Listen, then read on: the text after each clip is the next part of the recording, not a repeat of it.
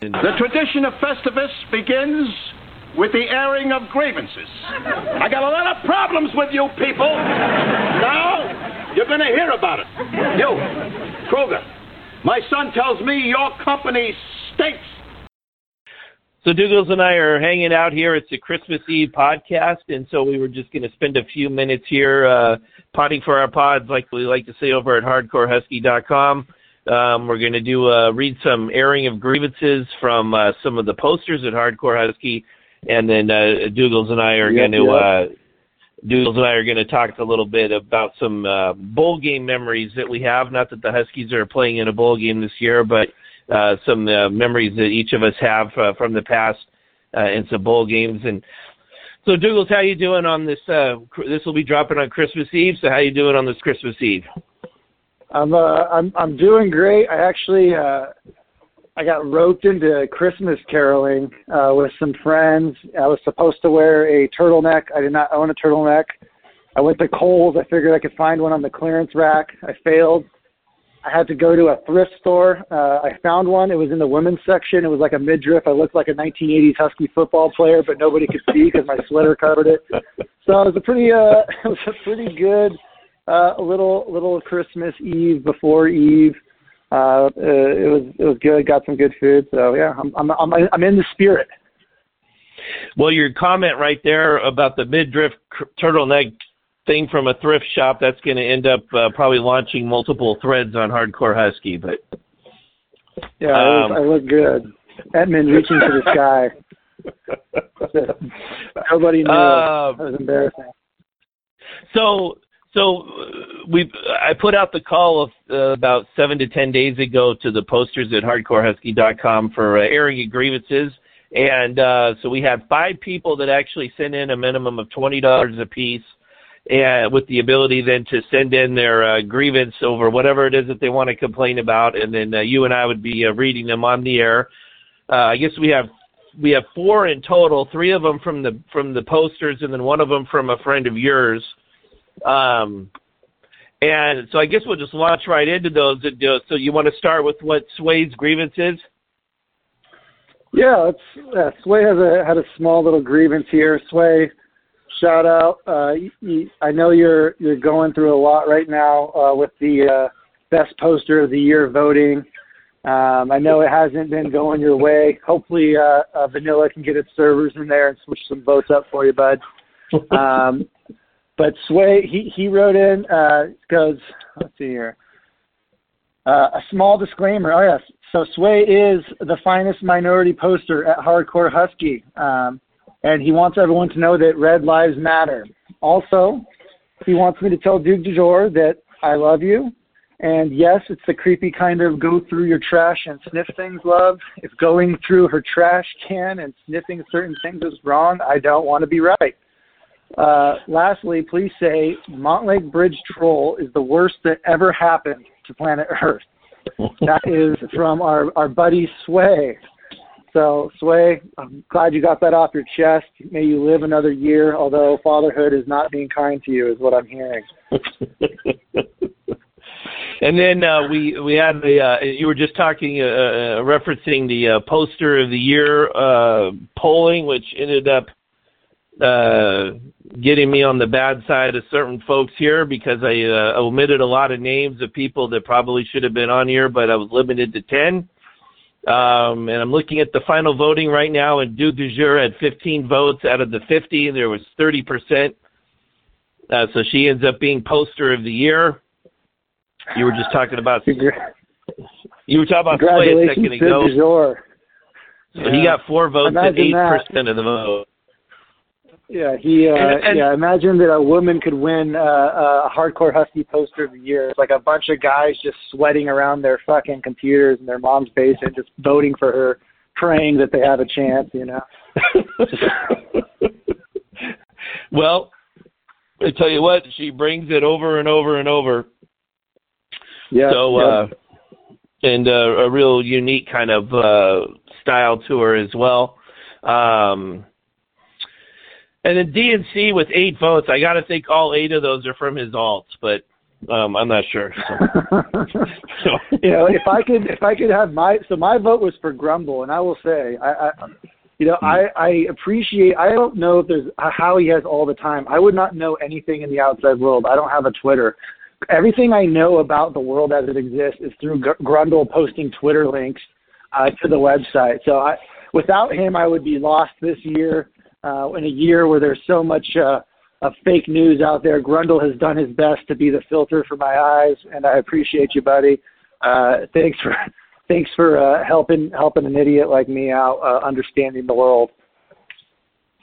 And that's the thing too about Grundle. He's the closest thing that Hardcore Husky has to a Renaissance man. He can make literally make homemade donuts, listen to an audiobook, uh, tutor his uh, you know his kids with the homeschooling.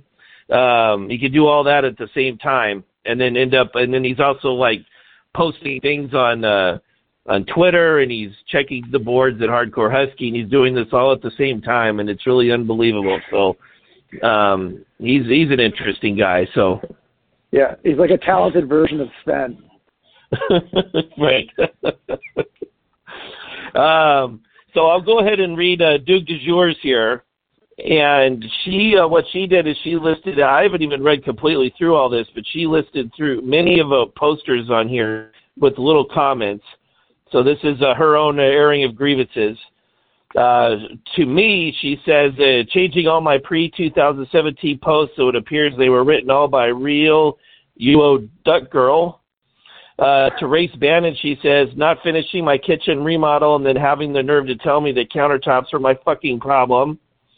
Uh, to Grundle, she says, not doing gifts of the South Carolina Auburn game. War fucking Eagle. Um, her grievance to Sway trying to smooth things over with the fake Birkin handbag. So that must be a uh, whole restraining order thing there. There's a whole backstory. Uh, to Purple yeah. Base, she just has an angry red face. So uh, not sure what's going on there. Uh, to Mad Son, trying to defend Diana Beard when she was sabotaged. Ian's Baked Alaska. I don't even know what that means. Did I miss a post? Probably. I have no idea. She's the, the poster of the year. I don't even speak her language. You know, I have no idea half the time. to Gladstone, she says, saying the Hayley Mills version of the Parent Trap is superior to Lindsay Lohan's "You Labor Party scum." to no that's, warning. That's just, a good thread. I don't know. Maybe I'm not giving you enough time to uh, comment either because I'm going from from comment to comment here. But um, to no warning, just dogs. She says the last American brown ale was a 26 out of 50 at best. Uh, to Yellow Snow, she says, trying to convince me Carly Rae Jepsen is the greatest female vocalist of our generation. So, uh, and there, that must have been uh, something from the the record shop. To Husky Hooligan, she says, not meeting me in the men's bathroom at the Duchess.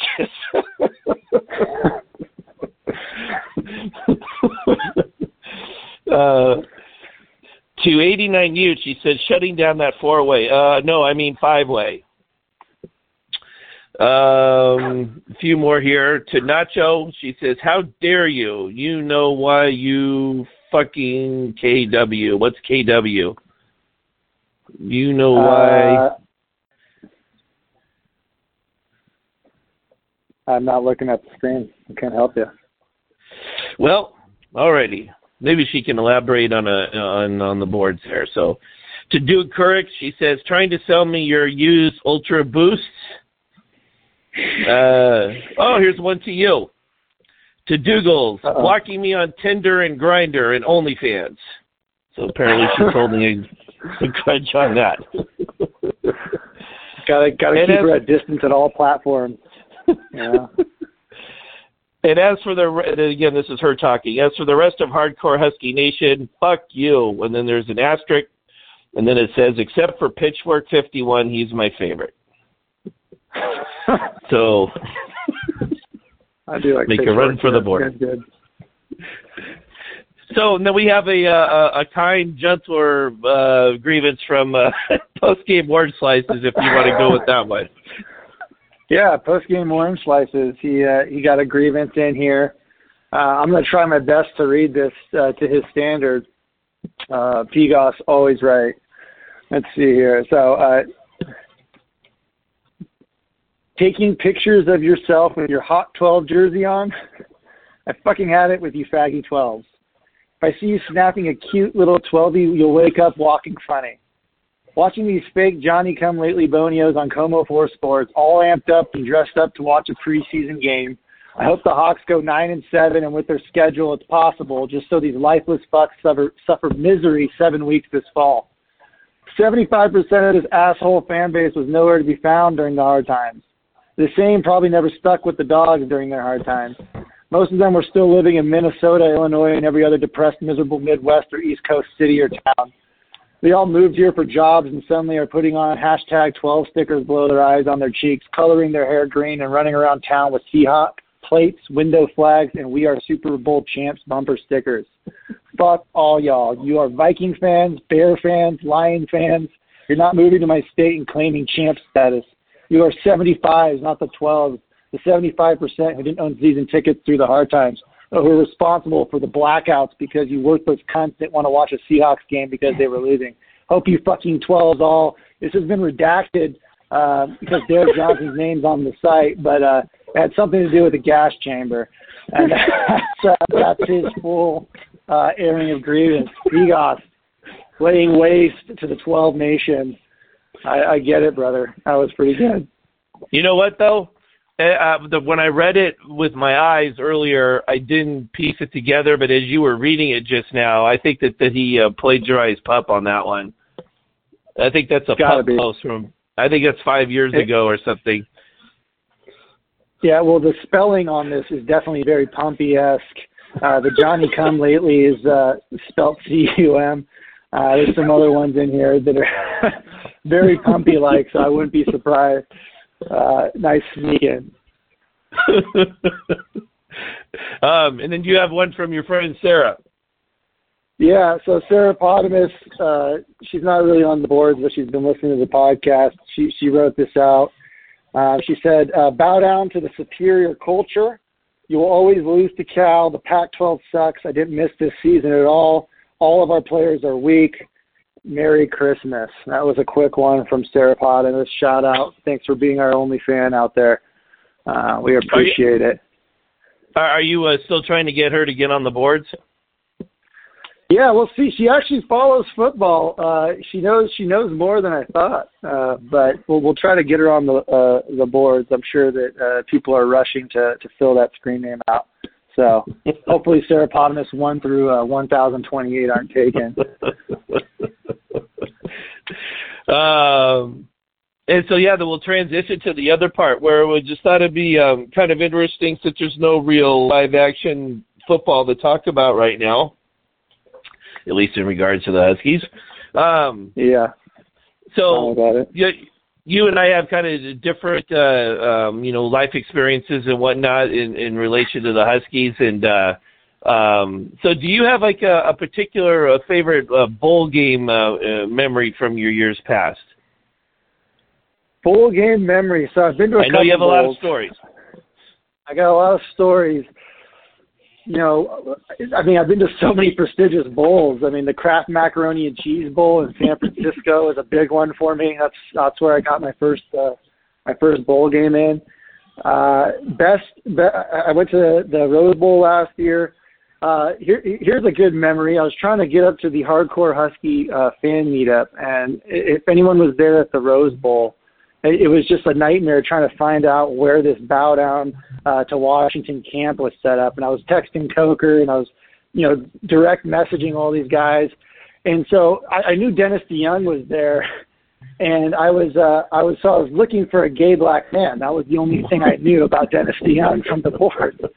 Well, uh, so I'm just like I can't quite find it. They're they're not everyone's wasted, so they're not really following through with the text to me and I just I'm just searching. I'm just searching, and, and then out of nowhere, I finally see this uh, this this black gentleman who looks a little flamboyant. So I was like, all right, that's probably Dennis DeYoung.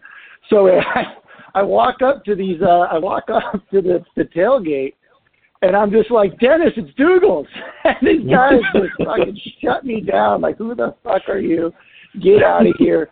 Um, it, it totally, uh, not to blow DDY's cover or anything, but that is not uh, the person I was supposed to be looking for. Uh, and, and that was a big shit show showing up there, seeing Gladstone open around. Uh, it was uh, it was quite the experience.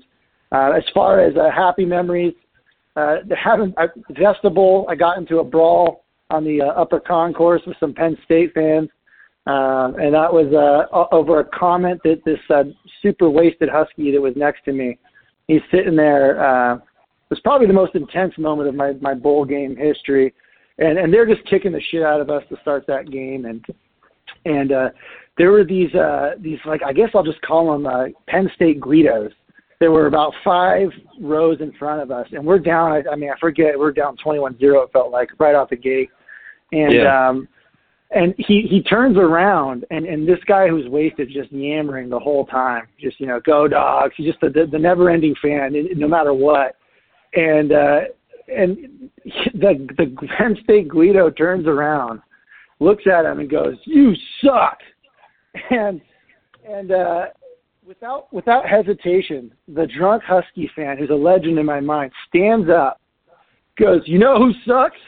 Your mom, right here!" And then he grabs his crotch, and, and and immediately the face on the row of the Penn State fans just dropped. Like they could not believe the audacity of this guy to say that to him.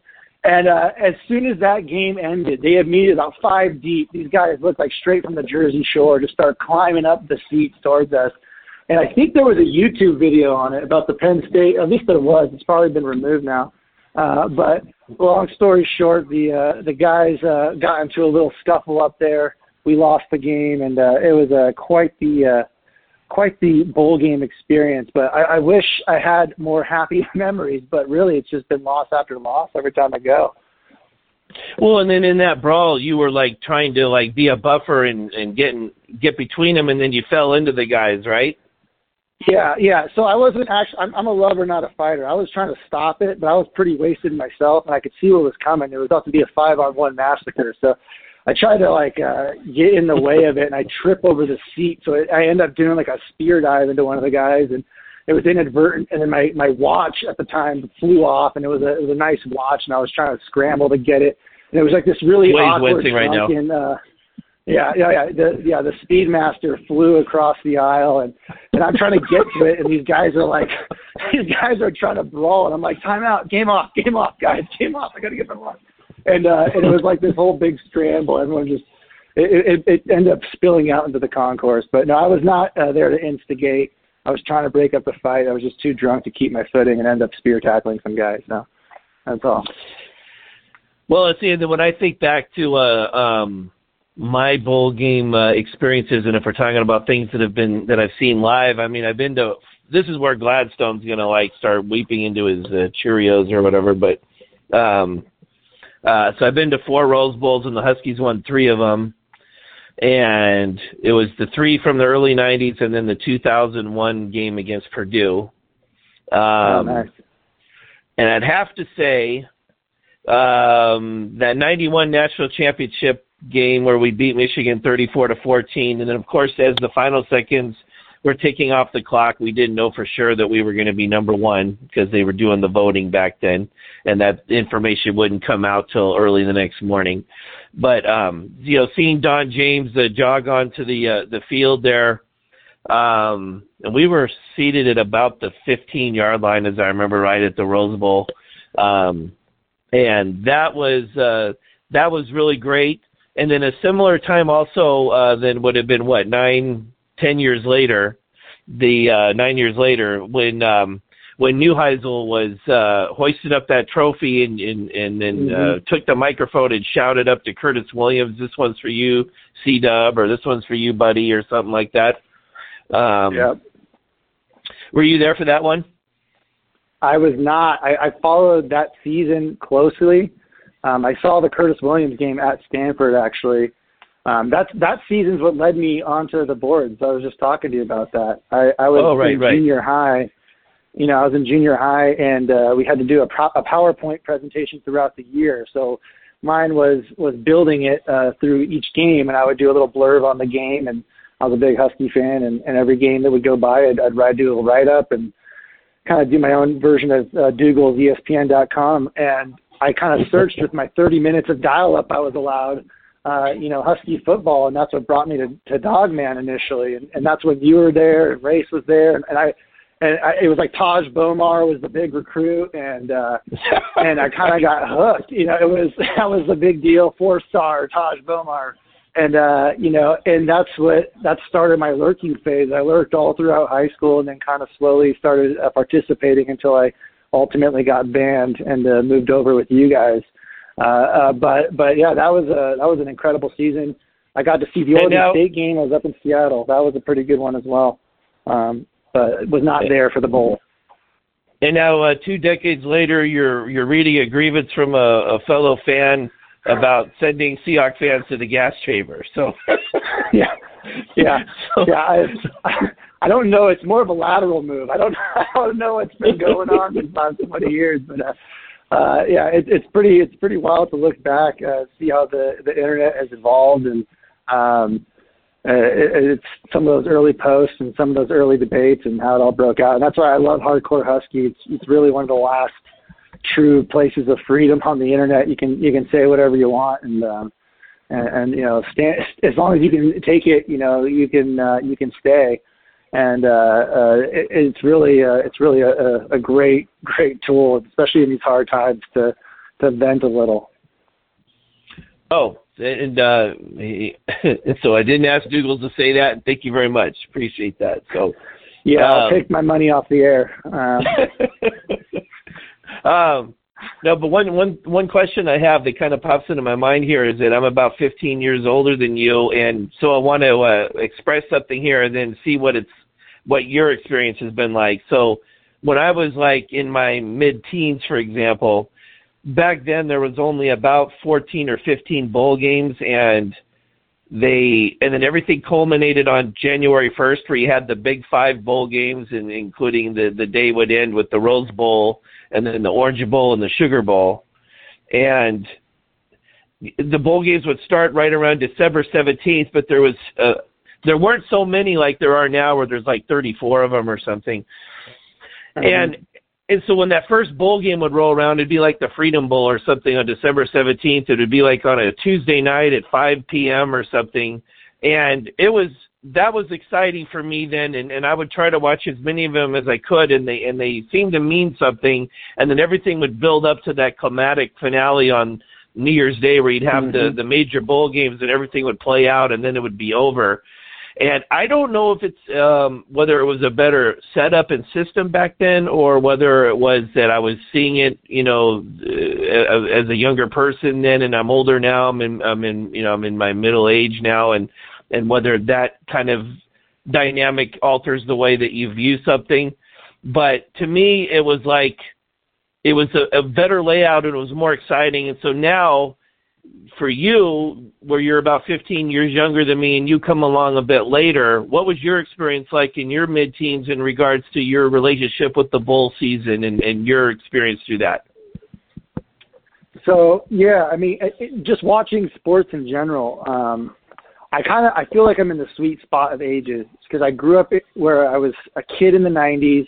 Uh, I'm old enough where I didn't have a cell phone. I wasn't attached to a screen. I had to you know, run around outside and unsupervised and play and learn all that stuff and, you know, scrape my knees and I was allowed to play, you know, smear the queer and all these other things that, you know, we can't do and, uh, or say and, and, and not that that's good or bad, but it, there just was a, a lot less protected. And then, and then I was still young enough when technology came around. And the reason I say that is when I look at a lot of these older games, I don't 100% remember that you're talking about from the 80s, even the early 90s when I was just really like, you know, three years old. Um, there's no cell phones, there's no corporate banner going across, and everyone has nothing to do but watch the game. They're 100% mm. focused on and locked in on the game. And you look at those atmospheres, and you see this, where I really noticed this is basketball. um, and, and and college football too, but like in like those venues where everyone is like watching every single bounce because they have nothing else to do, and that's why they're there. And there's a certain intensity into that environment um, that I just don't think will ever be replicated in the new era. But there's just too many banners, and it's not even the banners, but it's really the cell phones. It's it's even when I see on YouTube, it's great that we capture these moments from all these different angles.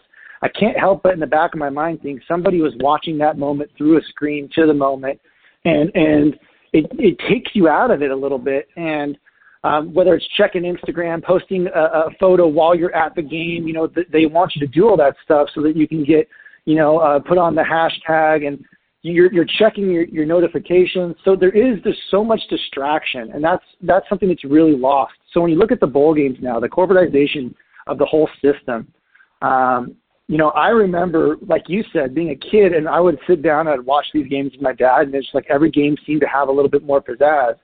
But but as they started getting watered down, I remember when the Holiday Bowl was a big deal. We were just talking about, uh, you know, '96, uh, you know, Corey Dillon uh, and the Huskies playing against Colorado. Like they were number eight, we were I think number 13 or something, and it was like yeah. we win, we had 10 wins, which was a big deal, and um, there was still, you know, this sense of pride that goes into it, and um, now it's like our second place team plays another league's, you know, third or fourth place team, and, and the Pac-12 in particular has been just kind of skewered as far as these go. So we're always kind of the favorite in all of our bowl games, and we still lose, um, which is never, you know, a good sign. But even if we like, like I think a couple of years ago, we swept the the table. It doesn't mean anything when a six and six UCLA beats a six and six Nebraska.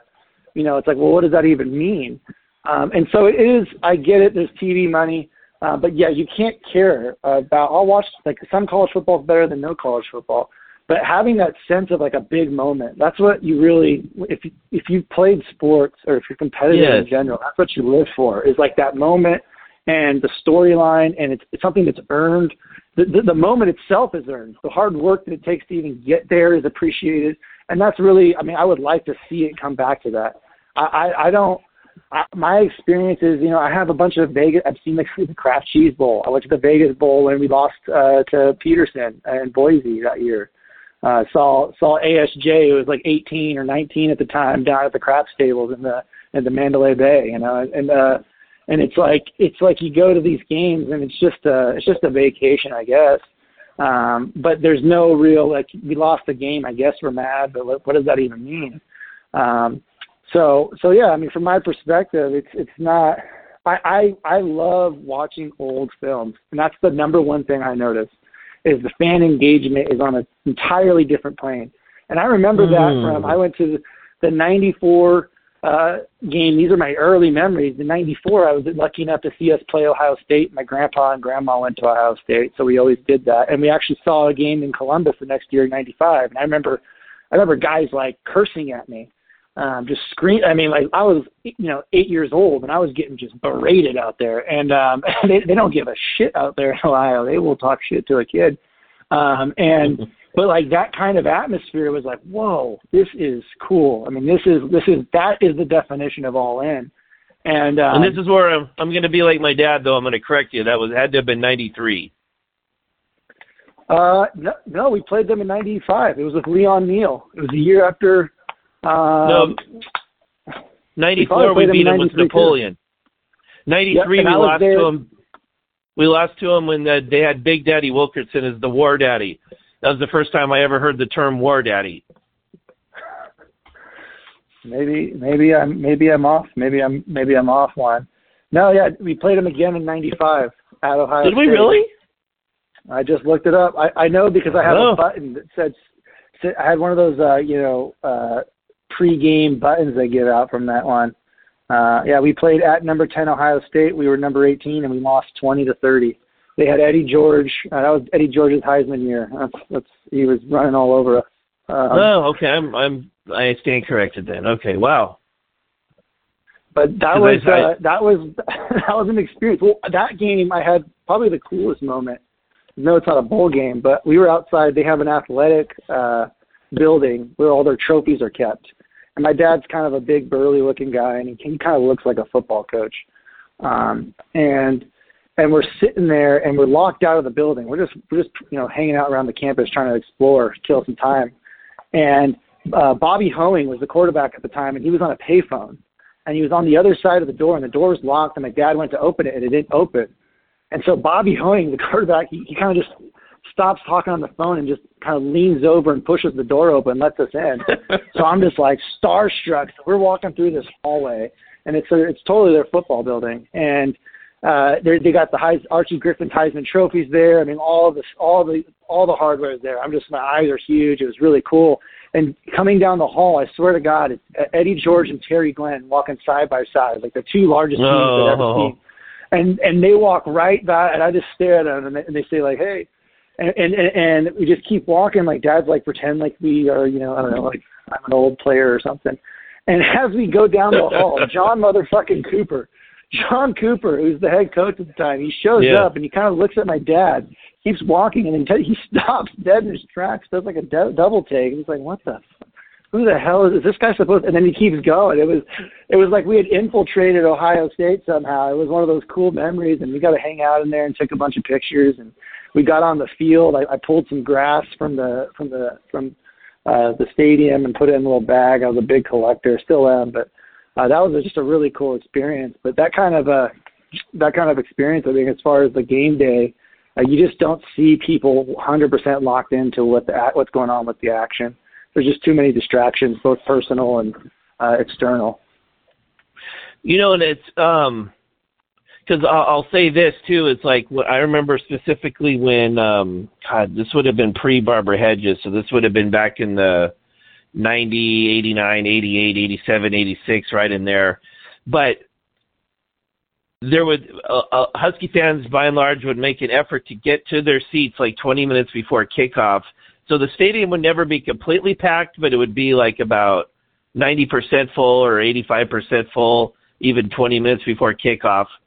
And and the empty seats would be down like in the fun zone where it was horrible, you couldn't see anything anyways, that kind of thing and you would hear the uh, the rumble of the drums from the marching band inside the tunnel, and it would be slowly getting louder and louder and building and building, and you could feel it coming, but you couldn't see it. Mm-hmm. And then the the marching band would would would spill out, and then they would form the uh, the tunnel, and then the the Husky players would uh, uh, would uh, congregate at the mouth of the tunnel and and start like you know jumping up and down and stuff. The crowd's just going ape shit and everything, and then they would all run out, and it was it was um, it, even that to itself was an event, and there wasn't all the purple smoke and all that stuff and the the flashing Klieg light things going around the perimeter of the stadium. It wasn't. It was very blue collar, and we had the mm-hmm. old fashioned Seafirst Bank scoreboard and all that.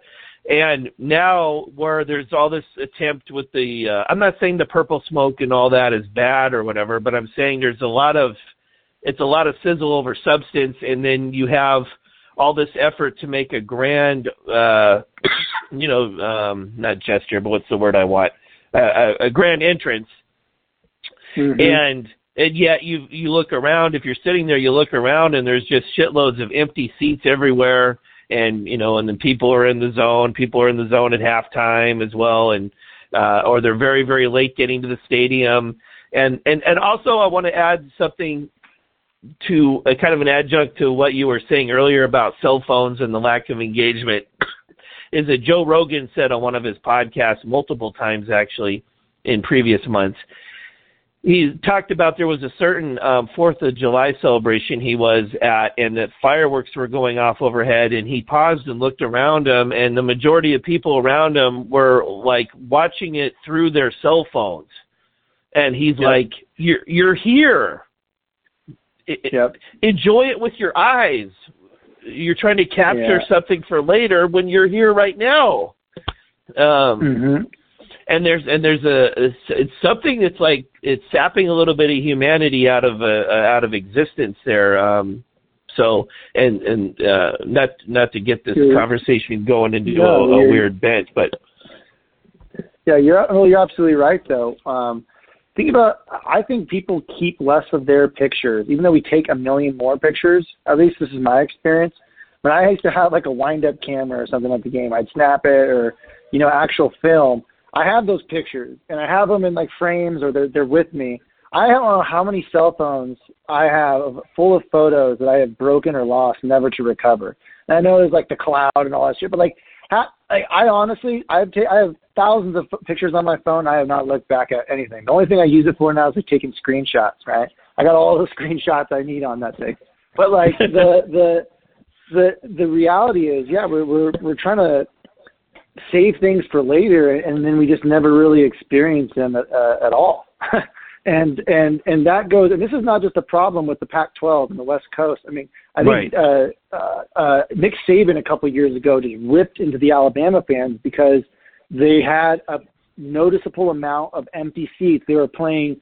I think it's when the SEC kind of later in the season they they have like a a Georgia Southern or some one double A, uh, you know, South Southwest or Southeast school out there, and there was like you know, seventy to eighty thousand people there instead of like the ninety six or whatever it home.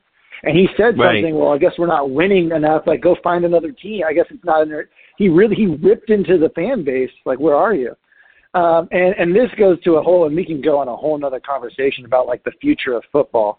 But you know, you look back at the old days, and there was like this blood, this guts, this glory, and this, you know, you, you know, you knew that you could die out there, and it was such a game about you know intimidation and and just dominating your opponent. And now, um, you know, the rule changes, which for player safety, um, taking away some of that guys that you know thrived and made a living off of being the enforcers can't even play in today's game and and so as people kind of back away from that and the sacrifice that was once necessary to be a good football player um you know it loses some of that loses some of that engagement value.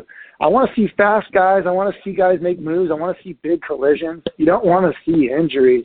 Um, it's a violent game, though, and, and we are lying to ourselves. A part of the reason that we're not, uh, you know, attracted to it is because there's this battle going on out there that's very physical, um, and and you're going to see something. I mean, I just love watching people get blown up just as much as I love seeing someone, uh, you know, juke someone out of their shoes, and and that is being. I, I absolutely hate the rules. Airing of grievance, like the ZTF sack fumble that was called a a, penalty, stuff like that that you see over and over again. Big game changing plays um, that change the, who wins and loses. Um, you know, being taken away because they're flagged or someone gets touched or I, I just it it makes the game frustrating to watch. It loses some of that engagement just because it's not as entertaining of a game.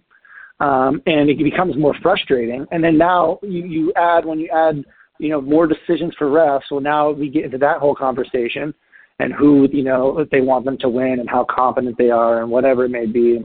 And, and so I think that the future of football is is kind of is kind of I mean it's it's it's not on the upward trajectory. It's still number one. Football is king, uh, but who who knows? You know you can't you can't merchandise it as well. It's hard to keep things organized. Half the time, you know, it's just it's it's not encouraged for young kids to play anymore. So um, you're just it's a whole other animal. I don't think you'll ever get that uh, do or die. I mean, we got players today that congratulate their supposed rivals for for winning the conference championship, and and me That saying that makes me look like a caveman. Yeah, yeah. yeah. It, it, it, so, some people would say, "Well, aren't you a caveman? What's wrong with being a good sport? And what's wrong with this?" And it's like, "Oh, maybe I guess I am a slight caveman. I don't like seeing my rivals win shit, especially if I, you know, I, I want to win. I want to I want to win, and and." uh uh, and I want to do whatever is necessary to make sure that that happens. And it's okay to be a little mean, but I mean, Well, I guess here- that's toxic these days. Well, here's the deal, though, because okay, let me let me just make up an example. So let's say that it's like a a beautifully hard fought football game comes right down to the wire, and I'm just we'll just make this up here, but let's say that Washington is playing Arizona State, and the Huskies kick a last second field goal to win it, um, or or whatever, whichever team wins, it doesn't matter in this scenario. It was a it was it was a beautiful battle. It was brutal all the way to the end. Then I want to see both head coaches meet out at midfield, and one guy looking like his life is ending, and the other one is is trying to uh, stifle his uh, elation long enough to shake the guy's hand. And I want to see that Mhm. sportsmanship there. Um, but I don't want to see uh, Keith Taylor taking to Twitter and congratulating Oregon and telling them to rep the North or whatever. Um, that that really really uh, bothers me. and It obviously bothers a lot of other people as well. But um, and and that kind of shit is just where it's like I think it's we're in this day and age of narcissism and virtue signaling, and it's and it shows itself and manifests itself in in, in situations like that, as well as all the uh, the uh, uh, you know these people that are so wrapped up with their phones, and that includes me sometimes, you know, but um but not not when I'm at the game, you know, watching something live like that. And I just wish I could just transport these people back to uh, just one quarter at Husky Stadium in 1986 or whatever, and just be able to get away from their phones just long enough to just see that there's a whole other reality there where you're more engaged with your environment around you and and uh you know, I didn't expect our conversation tonight in this podcast to go this direction, but um but uh, I guess that's where it kind of went. But um, anyways, it's uh, I don't know if there's any way to ever get back there or not because you know it's, it's, the cell phone has become too much of an extension of ourselves, and um, and uh, you know that's a whole other conversation, like you were saying a few minutes ago. I, so. I, I, it's kind of ironic, but the the uh, uh, the most fan engagement I actually see these days is in like electronic esports two guys playing. Well, two That's guys the quote playing of the night right Madden. Um, uh, two guys playing Madden, you know, and they're just like, you know, a thousand teenagers live, just eyes glued to the screen, watching these guys duke it out. You know, not a phone in sight, and a couple other million watching online, just eyes glued to the screen. So maybe there's they're onto something. You got to watch the world through a filter, but but uh, yeah, I doubt I, doubt uh, I doubt it ever gets the way it was. And if you're if you're listening at home, uh, do yourself a favor and look up an old YouTube big time sports moment. Um, even just you know like basketball. Look at some of the Lakers Celtics games. Look at some of these like famous uh, games and just really focus in on the crowd and, and how they're they're every single moment they're they're watching it and um and then go to like a big moment in the last couple of years here, you know, in the, in the modern era, and, and just notice the difference. It, it, no matter how big the moment, it doesn't seem to be the same um, because the fan engagement's all over the place. But um, yeah, uh, you know, that's that's, uh, that's that's it. You know. Here's here's what we'll do. We'll wrap up the show tonight with um, I'm going to give my uh, my favorite Madden memory personally, and then if you have one, you can give one, and then we'll wrap it up. But so 1990. I want to say it was December. Uh, I think um, uh, my first roommate, and he was from uh, Flint, Michigan. He's a big giant guy, six foot two, two seventy or whatever.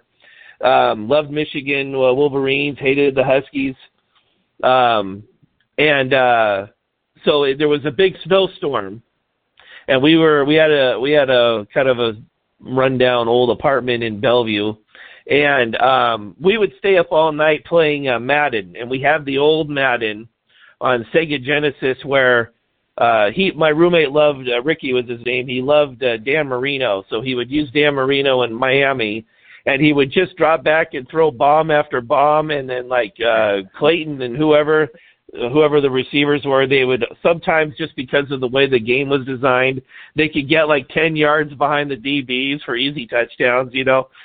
So, yeah. My dad uh in his uh in his younger days was a pretty decent golfer and he had a bunch of trophies and stuff and there was one trophy that was uh in his uh den and it got knocked over by uh, one of the uh, family cats and it broke the golfer guy off the uh the top of it and so I asked dad, I was, you know, I wasn't living in the house, uh, I was living in an apartment, but I said, hey, do you mind if I borrow that trophy? And he said, sure, because the golfer guy was broken off of it. And so Ricky and I, we had this thing, we put a, a thing on it, it was called the Cleavage Cup. And so whoever would win our Madden showdowns, they would get the giant trophy that said Cleavage Cup on it. And, um, nice. So Ricky was very, very loud. In addition to being very big, he was very loud.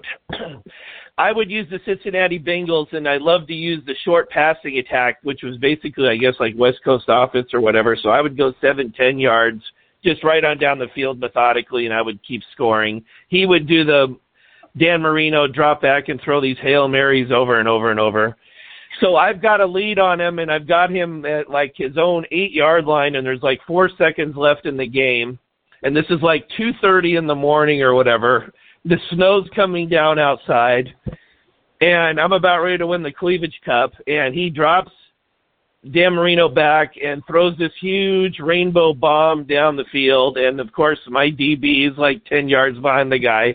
So he, he catches it, and gets like a 92 yard touchdown. Time runs out. He wins. I was so distraught that I went outside in the snow barefoot and uh just just just pissed off and then he's standing at the door and again him talking was like uh, it was like through a Blair horn or something, a bullhorn. It was he was very loud, and he's so it's two thirty in the morning in this quiet complex, and he's yelling at the top of his lungs, "Cleavage, cleavage, mine, mine, mine, mine," and he's doing this little funky dance. so that I start yelling at him, and then he locks the door for a few minutes, so I can't get back in the apartment. So I'm yelling and banging and everything, and it was just, and the neighbors were complaining the next day, and uh, so there's my uh, Madden story. I was I was So, never uh, yeah, Derek I never there. was locked out. Never locked out in the snow after failing uh, with the Cincinnati Bengals. That was the problem. uh, yeah, I I, you know, I didn't play as much Madden. I played a lot of the NCAA games, and I loved running the option with Tuiasosopo. Um, so I played uh, EA Sports uh, NCAA Football 2001. I think is what I had. I think I had uh, not Desmond Howard, but I had uh, I forget who, who was on the cover, but but I would run the option and I would I would do dynasty mode. And let me tell you, if I was the I know I'd be uh, a better athletic director because we won I think 16 national championships in a row because of my recruiting prowess in dynasty mode. I would simulate. I would stay up all night. I mean, I would recruit, simulate games that I thought I would win, play the ones I wouldn't, uh, build up my prestige to five stars. I mean, I had I had guys. I was recruiting national. I mean, Washington was a big time school. I think I got up to like 2035. I was just obsessive on that game, and and, and Tuiasosopo running the option initially out the gate. I'd always change the stats because, of course, we didn't get any respect even back then. And I I was like, you know, Tui's clearly Tui's clearly a 97 in in in, in speed. Uh, which I, I would make, I would, I would make like basically Isaiah Stanback. You know, I'd make make the fastest, strongest version of Tui possible, and just and and run the option with him nonstop. And and those are those are great times. But I, I just my big memory is just staying up throughout the night. You know, trying not to wake up anyone in the house, and just simulating seasons over and over and over again until I won. You know, back to back to back to back Rose Bowls. Kind of what Oregon's doing right now.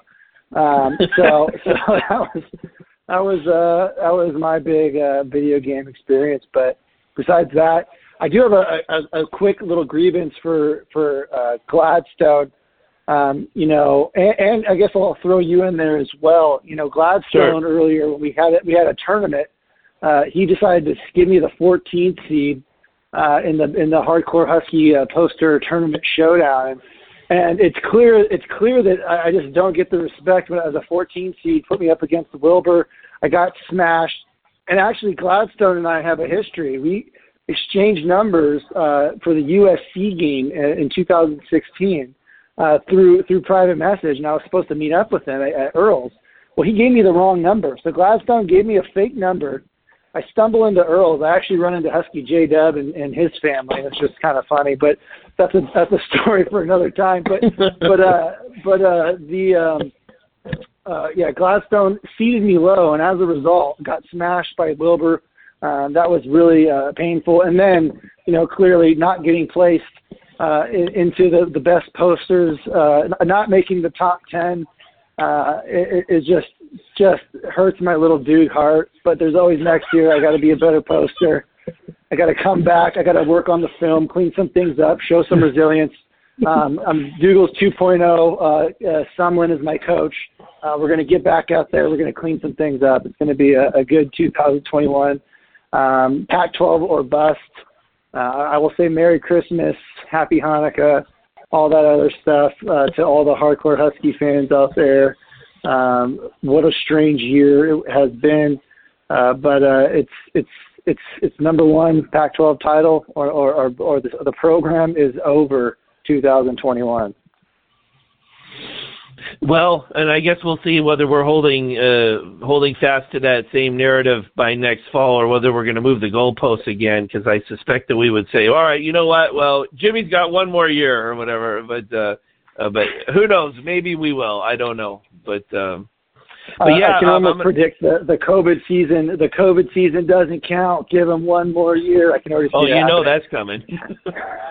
um, yeah, absolutely. And then and then there'll be uh, the real the hardliners in, in Jimmy's camp would say, uh, you know, the COVID season doesn't count, and you got to give them at least three years. So then we're we're back into the 2025 is going to be special type of thing. But but I don't know. I, I also don't want to. Uh, you know, uh, close the door on any possibilities here because it's possible that, you know, yeah, Jimmy might be a little bit immature with some things that he does or whatever, but um, he's obviously a talented guy uh, uh, as well. So if he can corral all these things, and uh, you know maybe something special could be built here, and we'll see results of it as soon as next year. I don't know. Recruiting's got to get better, and uh, the uh, anyways, with stuff that we've already talked about, and we could talk about more in future episodes. But, anyways, yeah, later tonight uh, I'll be writing a little thing on HardcoreHusky.com, just kind of briefly summarizing the year and expressing some gratitude that I have for uh, you know the, the posters and the great support that the site, uh, the people have shown for the site this year, even though there's the, the truncated season and, and all the craziness and chaos that's been going on. So I'll express some thoughts in that. Um, otherwise, uh, just I'll echo what Dougals is saying. Uh, you know, uh, Merry Christmas to everybody out there. Happy New Year to everybody.